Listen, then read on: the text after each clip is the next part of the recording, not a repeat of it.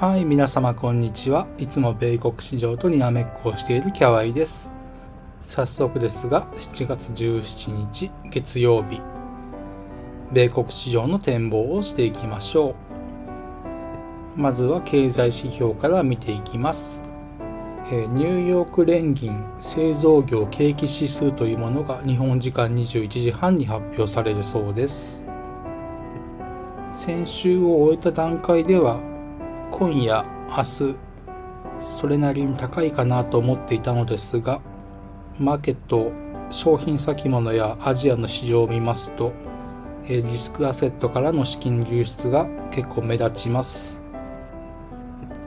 アジアの主要な市場では、まあ日本は今日お休み、海の日で祝日で休場日なんですけれども、アジアに目を移しますと、上げているのはコスダック、えそれから深センの B ぐらいだったと思います。他、上海などはかなり下げ幅を出しております。たった今、えー、欧州もオープンしましたけれども、下げてスタートしました。えー、米国先物もわずかに下げております。えー、気になったのはロシアの下げ、窓を開けて下げてスタートしました。これがどう影響するか。そんなところです。で今日大事に考えたい指数指標は、えナスダック、S&P500、えそれからゴールドですね、金、ゴールド価格、まあ、上昇の勢い出るかどうかを見極めたい日、えそれから原油がちょっと今日嫌な売られ方していますね。これも気になるところです。それからまだありました。ドルインデックス止まったかどうか、ここで止まれるかどうかはちょっと重要な局面です。え、現時点で99までさ、99台まで下げてきて、15ヶ月ぶりに100を割りました。ここで止まらなければちょっと下げ幅を出してしまうことが懸念されます。ビックス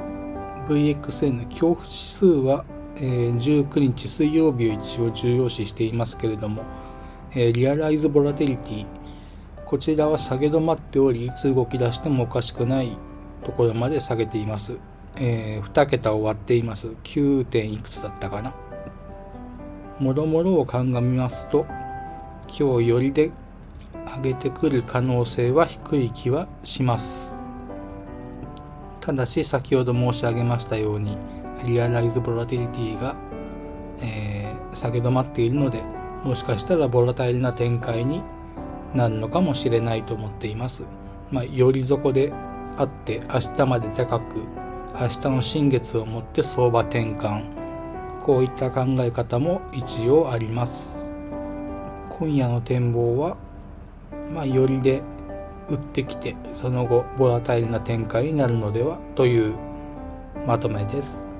で、明日に関しましては、ドル円など動きそうで、また明日の放送でお伝えしたいと思います。